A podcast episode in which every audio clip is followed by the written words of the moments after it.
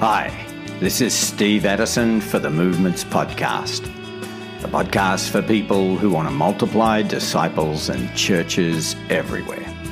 Today we're talking to Emanuel Prinz about movements of disciples and churches in Sudan. So picture me as a 21 year old uh, greenhorn, and I was in theological seminary in Germany um, and had just started. And we had uh, uh, one series of lectures, uh, Introduction to Missiology, just 15 lectures.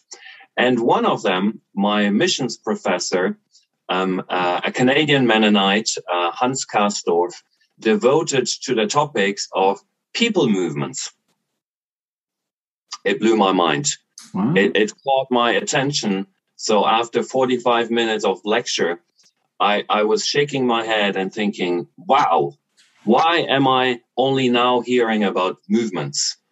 Uh, why is not every missionary who comes to our chapel talking about movements? Why is not every missionary who came to my home church uh, talking about movements? Why? This is amazing. This is this is fascinating. So, um, you know, 45 minutes, and he talked mm-hmm. a bit about uh, Waskom uh, Pickett and Christian mass movements in India and Alan Tippett and people movements, as it was called um, at the time in southern Polynesia, and a little bit about McGavran and the, and the bridges of God. But boy, you know, he had me fascinated. Uh, fascinated to the degree that um, I, I told you I was a young radical, a newbie, but radical. I decided I want to learn anything I can about movements. So I drove to the uh, university library. There's a library in Germany that has the mandate to buy any theological, missiological book that is published anywhere in the world, right?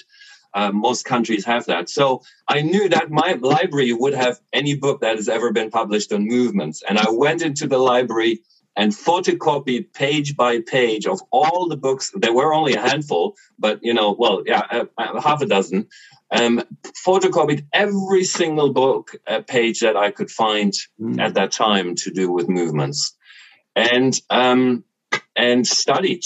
And uh, I was by myself. I, I, didn't find any fellow student who was equally interested in the topic. Um, yeah, and, and, that's what prepared me uh, for ministry among Muslims um, in the Sudan. So, um, you know, with a highlighter, and a pencil, writing observations, and then I started a Word file. I'm always someone who thinks application, thinks implementation. Well, what's the practical takeaway from from this great theory? Um, and I've started a Word file on my first computer to say, you know, what what does it mean in terms of implementation? What are practical steps that I can glean from this um, for um, for ministry. So, for example, I'd never heard of the concept of multi-individual conversation uh, uh, um, conversion. To think instead of extracting, and that was the model of the time, pretty pretty much, especially among those ministering among Muslim, extracting Muhammad, extracting Muna, and then trying to build, build a little house church around them, um, while they're most likely alienated from their family. To think, how can I understand, read, you know, authority structures in society, uh, uh, uh, uh, connections, relationships, and rather steer a whole group like a household, uh, what mm. the Book of Acts calls an oikos, an extended family, into the kingdom. How can I uh, focus on leaders? Um, in Sudan, typically in rural societies, the so-called sheikhs, the traditional village chiefs, how can I make sure, you know, they are part of a, a process? So I developed um, a, a vision to really bring a whole people group into the kingdom, um, which God confirmed. Um, God gave me a vivid dream um, um, as I prayed over a particular people group in Sudan and, and, showed me that, yes, there would be a big move of God among that people group one day. And that was at a time when there were maybe two or three non-believers. So it was absolutely unengaged at the time and just less than a handful of believers there. But when I hit the ground in Sudan, it was with the prayer, and uh, my team and I were praying for nothing less than a movement. So when we did pray together several times a week, we did pray for a neighbor Faisal and you know for a neighbor Asha, but we also prayed for the, the village chiefs. We also prayed for a movement and uh, reached out to people, always not only seeing the individual, but seeing the network behind them and thinking, how could we place, you know, the good news most effectively um, in this community? And so, how did you go sort of taking what you've learnt from practitioners about movements, but then applying it in in your in Sudan?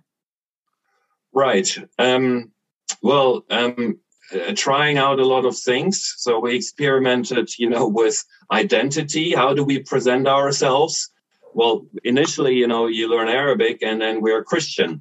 Okay, you know, every Muslim nods and draw our clothes. You're in the box. And the conversation is over because now they know what you believe and what you stand for. And it's not worthwhile entertaining in any spiritual conversation, right? Because a Muslim is superior in his in his understanding of God and the truth than from a Christian. So then we experimented. Well, you know, what does that mean if we say, well, you know, I'm a follower of Jesus, of Isa, or I have surrendered my life to God in Isa. So we always wanted to bring Jesus into the conversation. So experimenting with who are we? How do we present ourselves? And experimenting then what is good news for Muslims? So uh, as we were diving deeper, deeper into the culture, we got to know the the brokenness and their pain and their hungers and then thought you know um, how can we formulate a gospel message that is truly uh, good news to them that is the good news of the kingdom jesus says you know he was preaching the good news of the kingdom. So, in other words, to me, in essence, whatever we formulate as good news has to do be the kingdom of God. But what is the expression of the kingdom of God for these people meeting their needs, meeting them where they are in life at the time that we have the conversation with them? So that was a whole process of experimenting, um, always thinking again, you know, how can we how can we develop a message that is good news for this entire people group? And who do we need to relate to reach out to love on and then share with so that there is a gradual opening for the good news not only among a handful of individuals but on a at a communal level? And did you see the, those breakthroughs happen? Uh, we did not see it um, at the desired scale in the big city. Now that is interesting, and uh, have long thought and analyzed what have, might have led to this. So in the big, we did see fruit. Uh, hmm. my neighbor from across the road, uh, let's call him Frank. You know, he came into the kingdom uh, even though my Arabic was still broken, uh, well, we used some English as well, but you know, um, so at an early stage, uh, I had I had arrived in the neighborhood uh, eight months before, and he he committed to Christ, um, and we saw um, we saw a house church established. Um, now uh, the model didn't work. Uh, fully, and I guess one of the reasons was that we're still learning and experimenting ourselves. Um, and we, we only saw men come into the kingdom. Um, so again, it was individual conversion, individual decision. And, and um, because it was only men, it didn't, it didn't uh, include the wives, it didn't include the children. Um, and also it was mostly younger men who were not opinion leaders in society, who were not, you know, authority figures whose word had weight. Um, so we saw some fruit in the city, but not a movement. Um, then we deliberately moved um, into a rural area. Um, I had read at the time that most people movements uh, start in rural areas, in village contexts, where society is still more closely knit. And that's what we did and uh, reached out to the village chiefs. So um, it was a humanitarian context. We had to uh, an identity as NGO workers. and started an NGO with a su- supplementary feeding program for malnourished children, uh, a, a primary health care, a clinic in a tent, this type of thing to uh, express, you know, uh, the compassion of Christ. But we we wanted again an identity question. We had learned that now from day one, we wanted to make sure they they perceive us as spiritual people, as people who are different from the other white faces they had known. So uh, had a had a meeting um, to get to know uh, the the village chiefs of the wider area. Picture me under a tree with fifty uh, chiefs, and basically said, you know, we are here to serve you and your people, your society. We also want you to know we're people who serve God with our lives and and with this uh, with these services here. So, a spiritual identity established from the very first encounter, I believe, was key. Um, and then bring Jesus into every conversation. Uh, that was our approach in a again contextual, sensitive way, not in an obnoxious way but you know bring him into every conversation. Well wh- why are you here? You know well why is a white man in a in an underdeveloped uh, civil war torn rural area? Well the answer i could have told them anything but has to do with jesus and was basically in essence you know i'm one of the followers of jesus and, and Jesus really um, exhorts his followers to express compassion to the needy. And I heard about your, you know, your your need here, and so that, that that's the reason we're here. Any question? So, um, you know, do you think um, do you think there is hope that we would have peace here again? Well, again, that, that requires a longer answer. Why don't we have peace? But in essence, you know, Jesus is um, in Islam the the Nabi as-Salam, the Prince of Peace. Um, you know, you can only have peace with each other uh, between tribes and in your families from village to village if you first have peace with God in your heart. And, and peace of uh, with God you can have, you know, if you put your tr- trust in Jesus. So, any bring Jesus into every conversations, basically, um, and then realize they were generally open Mm. Um, first, it was probably the respect for the outsider, you know, the foreigner, the NGO director. But then I they really it, they they started to think for the first time, probably in their life, seriously about you know um, and a, par- a paradigm, an alternative paradigm than the one that that people group had believed in uh, for 500 years. Um, 100% of them uh, they had never even considered an alternative. And so um, they asked, began to ask more questions. Again, I focused my outreach mostly on village heads, uh, opinion leaders, included also um, other influencers like the teachers of schools, for example, thinking you know they are shaping the next generation. They also have a, a, a, like a power position in society. Tried also um, imams and mosques um, in, in in friendly, respectful a dialogue, yet unmistakably and unapologetically bringing the Jesus into into every conversation. Um, yeah, uh, cut a long story short, um, you know, realize they are more open than I'd ever dreamed they would be. So we're praying for a movement, but somehow I had thought, you know, we'll see a movement maybe after 20 years. Hmm. 20 years of compassion ministry, serving their needs holistically, sowing the seed. And, you know, um, like the waters of, are rising. With every year that passes by, there is more seed sown, there is more gospel conversation uh, among the people. And then at some point, we'll see a breakthrough. Um, it happened much, much earlier. Um, and uh, yeah. What did here, what did that breakthrough look like? Very good question. And here we come to, to the main topic of our conversation: um, the person of of the catalyst. So uh, we'll, we'll talk about it in in a, in a moment. I want to don't want to preempt, but you know, um, uh, my study and my book uh, identified that one characteristic of every movement catalyst anywhere is boldness. So I, am not naturally a bold person. I, I was a shy young man. Um, so here I, we had lots of opportunity to share Jesus, but I realized in my heart there's much more possible. And I said to myself uh, and to, to God, Father, I'm afraid my lack of boldness is, is the minimum factor here.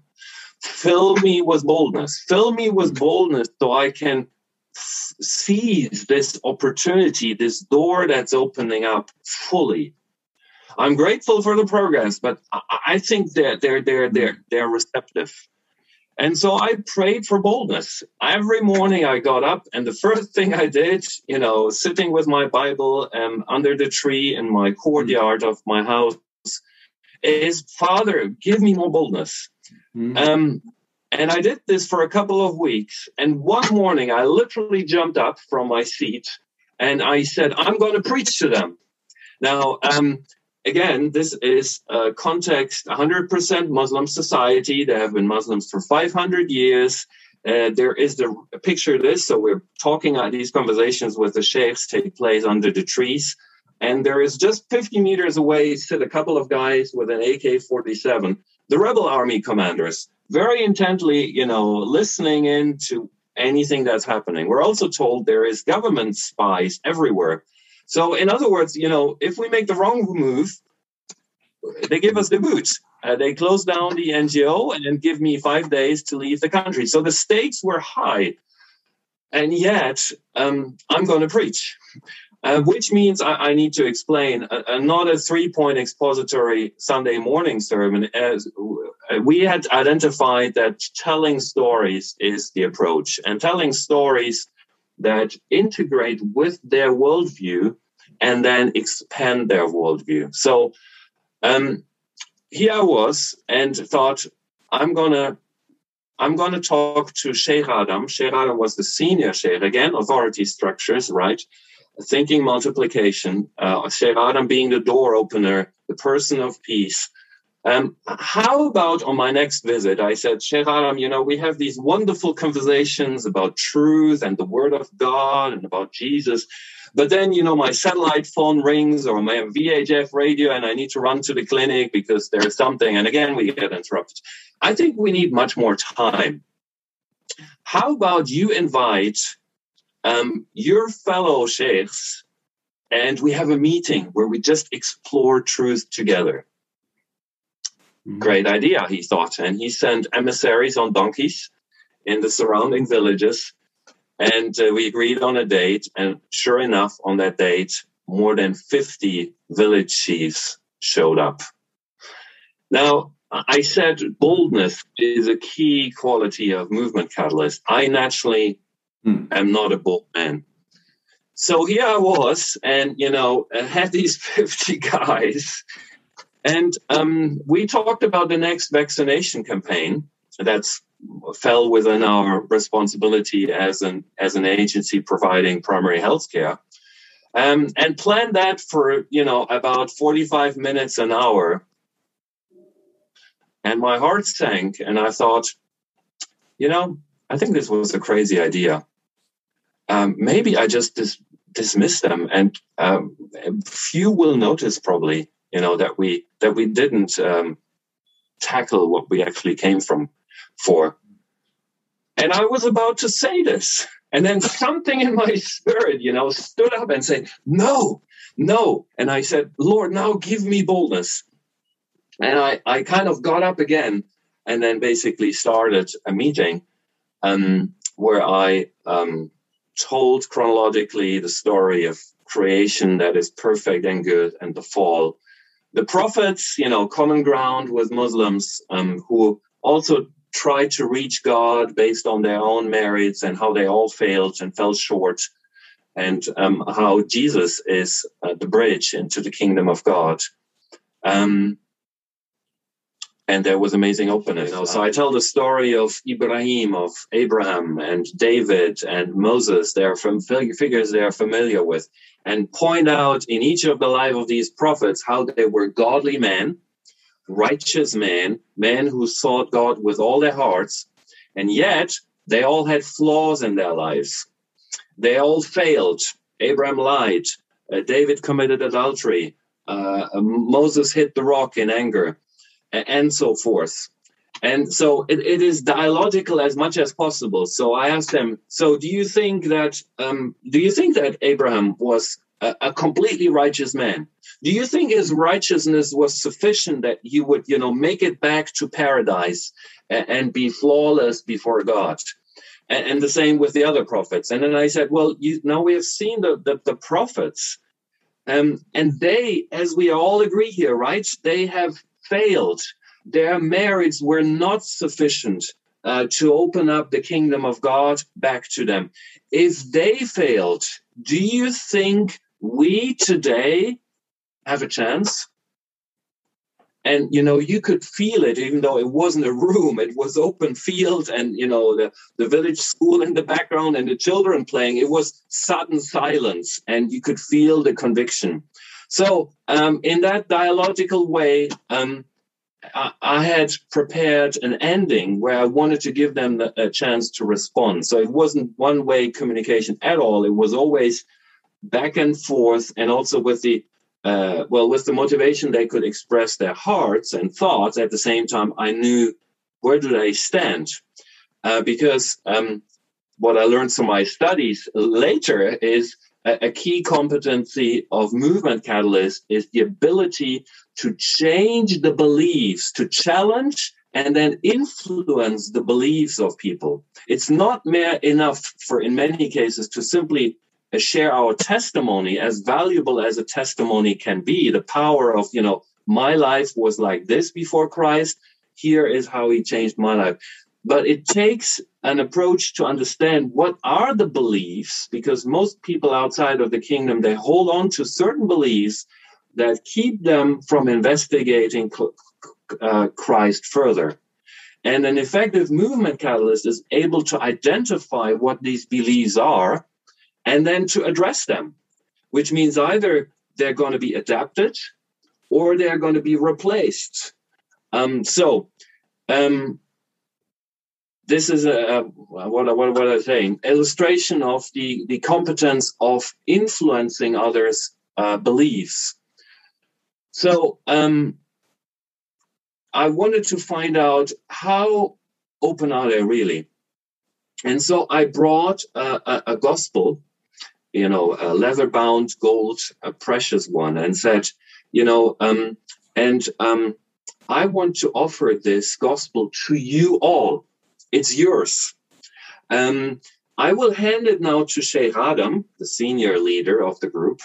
Um, but if you're interested in finding out more about the message that we explored together today, uh, go to Sheikh Adam and and you can have it for a period of time and then you know if someone else is interested pass it on to them so i wanted them to own and this is you know oral learners it's holistic i wanted them to own this book this gospel corporately what i didn't count on is that as soon as the meeting was kind of concluded um, uh, uh, two three men jumped up and basically said, I don't want to wait until Sheikh Adam has read it. Uh, would you have a copy for me as well? And that showed me how genuine, you know, their interest was. Um, another thing that happened before the meeting was dismissed is I sat down and they had opportunity to respond. And I just want to quote two uh, two statements that were made by one of these sheikhs present that I think are very insightful. Um, one of the sheikhs said this. He said, You know, you all know I have lived in the north of the country. Uh, that's where um, fundamentalist Islam is the strongest. And I have been all to all the famous preachers and all the mosques. And you know, brothers, I have never dared to tell you this, but today I feel we have heard the truth. And so I want you to know all these preachers in the North, they all use religion for their personal gain. And none of them lives what they preach in the mosque. I believe what we have heard here today is truth from God, and we need to find out more about it. So I could have never said that, right? I mean, I'd seen mm. something similar, but uh, woo, I mean, never could I have said this. But so I, I realized there is this strong facade of a society that seems so deeply entrenched in whatever their religious system is. Mm. But behind the facade, they have questions, they have doubts, you know, they have disillusionments. and and all it takes is is an encounter for this to come up and no one contradicted him so that was one and the other one was um, another sheikh who stood up and said oh this has been such a wonderful meeting. You know my heart is so warm. And you know these sons of jesus that's how they called us um, these sons of jesus they have been with us for barely a year and they have done more good for us than islam has in centuries. And with Islam, they meant the central government, the political system, everything. So I told you about the uh, mobile clinic that we ran and the supplementary feeding center as a holistic expression um, of the kingdom of God. I, I, our compassion ministry, I think, won their hearts that they were willing to listen to us in the first place. I think it was then the power of the gospel, the power of the truth that opened their hearts that they would, you know, want to find out uh, more. So, mm. um, then they were dismissed, and basically, I asked the question and said, you know, if you're interested, and I'm hearing some of you are interested, we can have more meetings like this. Fast forward, so we have more meetings like this, and I realize some are open, some are ready to receive the good news that if they put their trust in Jesus, that then they can enter the kingdom of God and live under the reign of God. That was in his, in essence, the, the gospel message that we, that we shared. Um, but I wanted a movement. I, I didn't want, you know, these individuals to be, to be drawn into the kingdom tonight. And so, um, I, I moderated that and said, you know, um, there is so much disunity, I said, around. You know, there is war, there is inter-tribal uh, conflict. It is so important that you are a unity, you know, you're one. And um, so you've heard these voices and these brothers, you know, are, are investigating uh, the, the, the Injil, the gospel of, of Christ. It's so important that you talk among one another and maintain your unity again multi-individual conversion uh, steering a group that is interested that is slow, taking slow steps toward Christ as a whole toward Christ, rather than those few who might have been ready already at the point, you know, to say now you say your conversion prayer. Um, another thing that happened is um, that the, the, rumors spread in the villages, and uh, individuals approached us and said, you know we've heard that you are having these conversations with our leaders about about the gospel and about jesus. Um, um, can we have a gospel too? Uh, you know can can we part of this too? And what i did is i i always referred to these authorities and said you are very welcome. Absolutely this is not a limited club. Uh, the, the, the, the gospel of christ is for everyone I would like you to, to talk to your village chief and tell him of your interest, and and and and then he, he will tell you uh, what he thinks. But you're very welcome.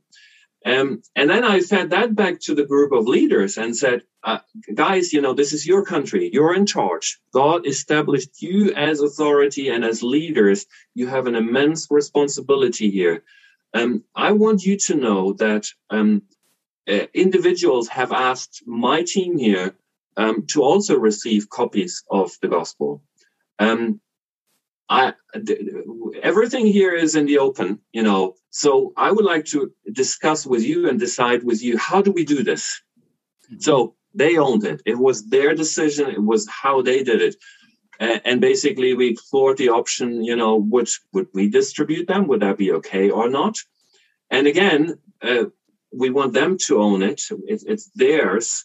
So we decided, um, with a little bit of influence, but basically their decision, they owned it, that we would offer gospels to the sheikhs, but it would be the sheikhs handing them out in their villages to whoever was interested.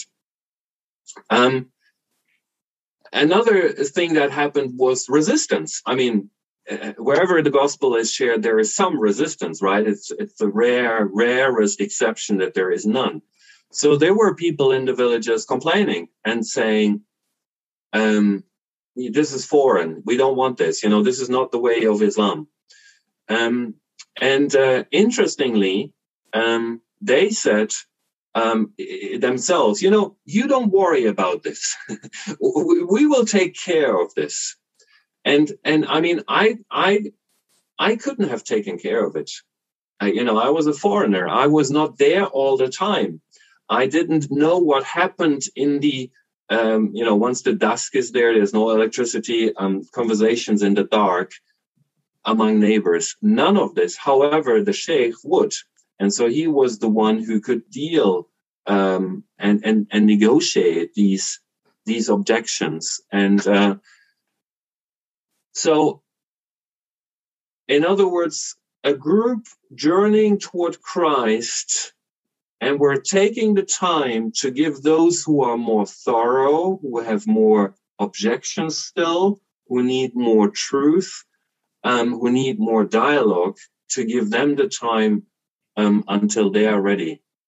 Um, and um, then after several months, uh, that time came.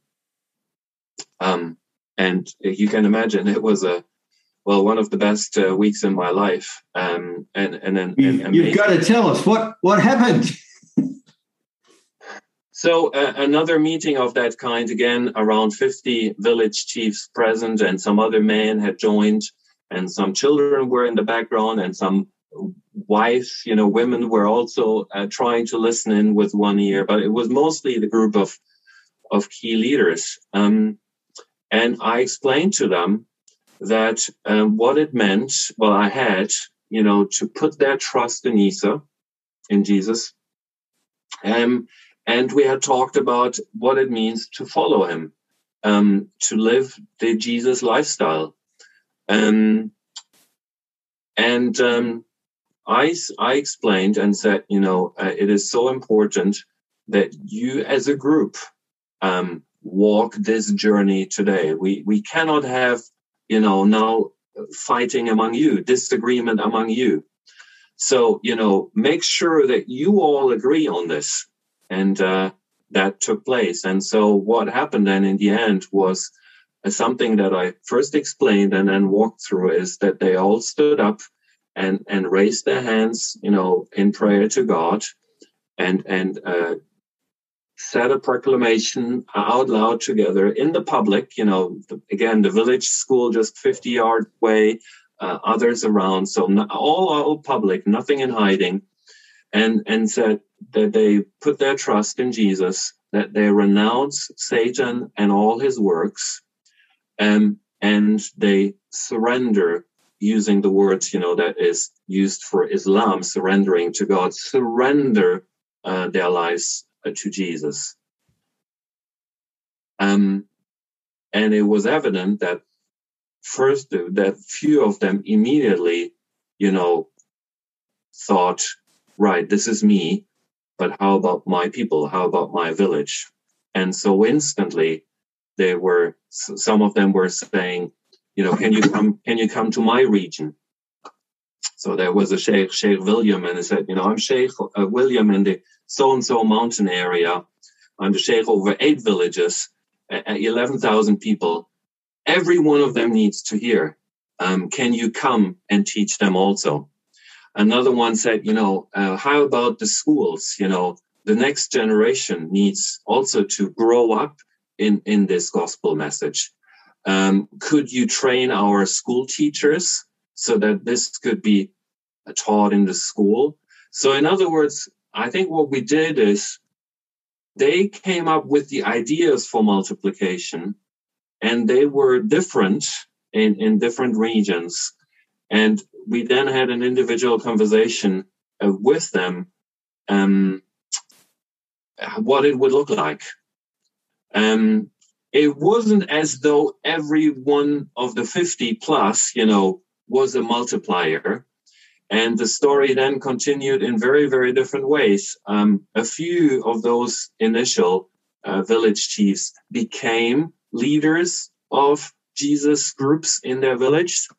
Some were simply door openers um, who probably even didn't even continue a very active walk uh, with Christ, but basically opened their village uh, to the good news. And there was then a, someone else um, a champion who continued the work. And now thinking multiplication, thinking existing structures.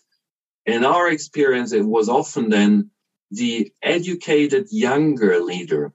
So that could be either the son of the sheikh, but maybe even the, the head the headmaster of the local school. Someone who had gone to school in town, who had a little bit of education, a little bit of broader mindset maybe, and and and was then the one who took it on. So often uh, today now in the churches that exist, uh, it is not that these village chiefs automatically have become church leaders. It is often younger men in their 30s typically um, who have now become uh, the leaders and who, who carry on the movement. And the gospel has traveled from these original 50 villages. Uh, the fathers, I have verification that there is a, a church in a village is 220 kilometers away. And um, that part of Sudan, it's a region as big as France, has churches all over. There is no no major region that is left out. There in every in, in every major city and every town, and then also obviously not in every single village, but in in in in, in villages covering all the districts. can we record this? Yes, we can, because the government has changed its stance. Um, initially, they wanted to suppress the movement, but they have kind of given up. Mm-hmm. They realized this is too big to suppress. We cannot. And so they have developed an attitude, I've been told by several national leaders, where they say, oh, they have become apostates. They have become Christians. Don't care about these guys. Which shows that, you know, if this is the, how the government assesses this, um, they, they have seen some of the um, magnitude of what has been happening. Uh, all that we contributed, I asked God about this is, um, and I felt He said, you know, you were faithful and you were there. And I, I, I was so deep, acutely aware of it by my own weakness. Um, the week these breakthrough meetings happened, I slept in the house of one of the chiefs, village chiefs, and you know you sleep basically on the ground in a courtyard because um, they have only huts and the huts are too hot in the summer and so I, here I was, and the wide open sky, God's, you know, magnificent greatness displayed in the sky. And I was just plain exhausted. I was exhausted emotionally. I was um, uh, exhausted physically, completely. Um, and I, I didn't feel strong spiritually at all. So in utter dependence on God saying, Father, this is you. This is so evidently you and so clearly uh, not me. Um, hunger for God is one of the qualities that later my research identified is something that all effective movements have, have in common. So I think here you see in a in a state of weakness, my my utter dependence of God, my my hunger for God to be evident in my weakness, in spite of my weakness, and, and through my weakness. The second thing is boldness. You know, imagine, and I've thought this about this a hundred times. Imagine I had followed my feelings, my promptings, beautiful vaccination campaign, right? Um, and then sat down. I mean, I believe God is sovereign, I believe there is a limitation to these reflections. But humanly speaking, could it be that all this had never happened? So th- there is this significant factor I feel in, in my own experience of the human responsibility. In this fact, in this in, in this particular instance, my lack of boldness motivating me to see God for more boldness. Mm. And in the moment, still the choice I had do I choose boldness now or I choose do I choose to play it safe? And no one, you know, um, in my mission, my leader, my supporter, no one would have blamed me because this is hostile, right? And you're doing great work anyway, and you're sharing the good news. And yet, you know, what would have been lost? Hmm. So I say this with great awe, but the, the, the, the human factor, God has chosen to use us, his earthen vessels, yet, you know, his glory in, us. So that is a, a significant factor. Um, a third factor is um, God continues his work with human uh, brokenness, flaws, and immaturities. So, in our case, too, and I hear this from many colleagues, you know, um, one of the early key leaders, he was actually the man of the first hour and the pillar of the movement, respected by everyone, training elders already himself, uh, passing on everything he had learned. And he embellished money, you know, um, he began to deceive others, and he is out now. Um, and still God, you know, used him for so many years while in in the background. Um, he was already unfaithful with with financial resources. H- how does that work? How how can god be so congenial if that's the right word you know to accept it that his servants have flaws there is fleshly tendencies there is brokenness there is even sin in their lives. And yet, he used that guy, um, I call him Omar, he used Omar as the pillar of, well, almost 10 years, more than five, well, almost 10 years, as the key leader of the movement. How is that? Well, I don't have an answer to it other than marvel how God is so good and also to think, you know, at the end, God gets the credit. Um, you know, I think Martin Luther said a carpenter who uses perfect tools is still a great carpenter. But imagine a carpenter who use, you know, tools that are that are have faults and are old and, and rusty, you know, and not polished, and he still produces a masterpiece. Uh, that that is a yet greater carpenter. Uh, I don't know. Um, this is a great analogy. That, that's my best um, explanation. But God uses men and women with significant flaws, and yet He writes His story. That, that encourages me. Um, um, more. How how did this whole experience change you? In many ways. I think the locals have changed me. Um, sitting with them. So this is what we did. Um, okay, now we are a community um, of uh, uh, we call this Jesus groups. And in the first hour, we avoided the word term church. Today, they call themselves churches. That's okay. Um, okay, what does it mean to share life? What do we do when we gather together? So we basically read together through the book of Acts and and and and watch the disciples, the early disciples. Well, when they got together, what happened? What did they do? And so that's what we'll do as well. Very frankly, it was a new learning and an unlearning. What is kingdom life? Obviously, I had brought my tradition, my German way of doing, my actually conservative evangelical way of doing things, my rather traditional way and I was open to um, to uh, I was prepared to say the expression of the kingdom, the expression of church among uh, Muslims uh, in, or former Muslims in Sudan must look different. I was open to that, but I think I wasn't ready for the fact that it would transform me. And so, uh, um, I mean, take take people orientation. Um, God made me. Um, a, a task oriented person. I grew up in a culture that is known for its efficiency and, you know, straightforwardness.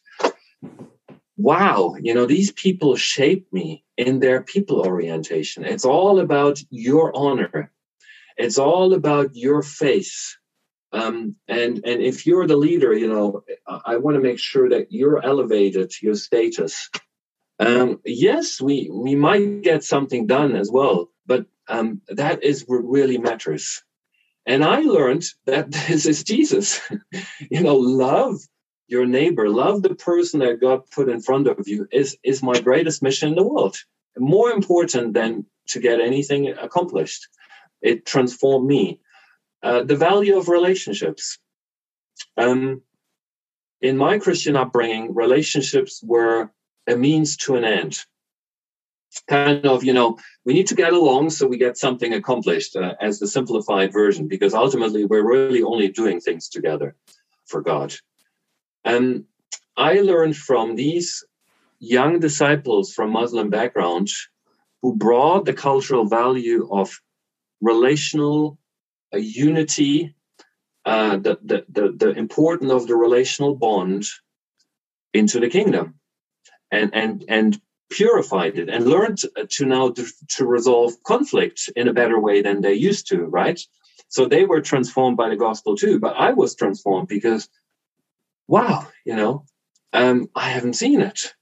I haven't seen it. How Jesus uh, forging the bond with the 12, for example, by living, spending time with them day and night, by sharing life with them, was his primary vehicle of launching his kingdom in the world. What does that say about how I live, do ministry, what does it say about the value I place on friendships in life? Uh, ha- has transformed me. So, in other words, uh, something I didn't expect is that building this movement together now with new lead emerging leaders, new disciples, um, was deeply uh, transformational for me.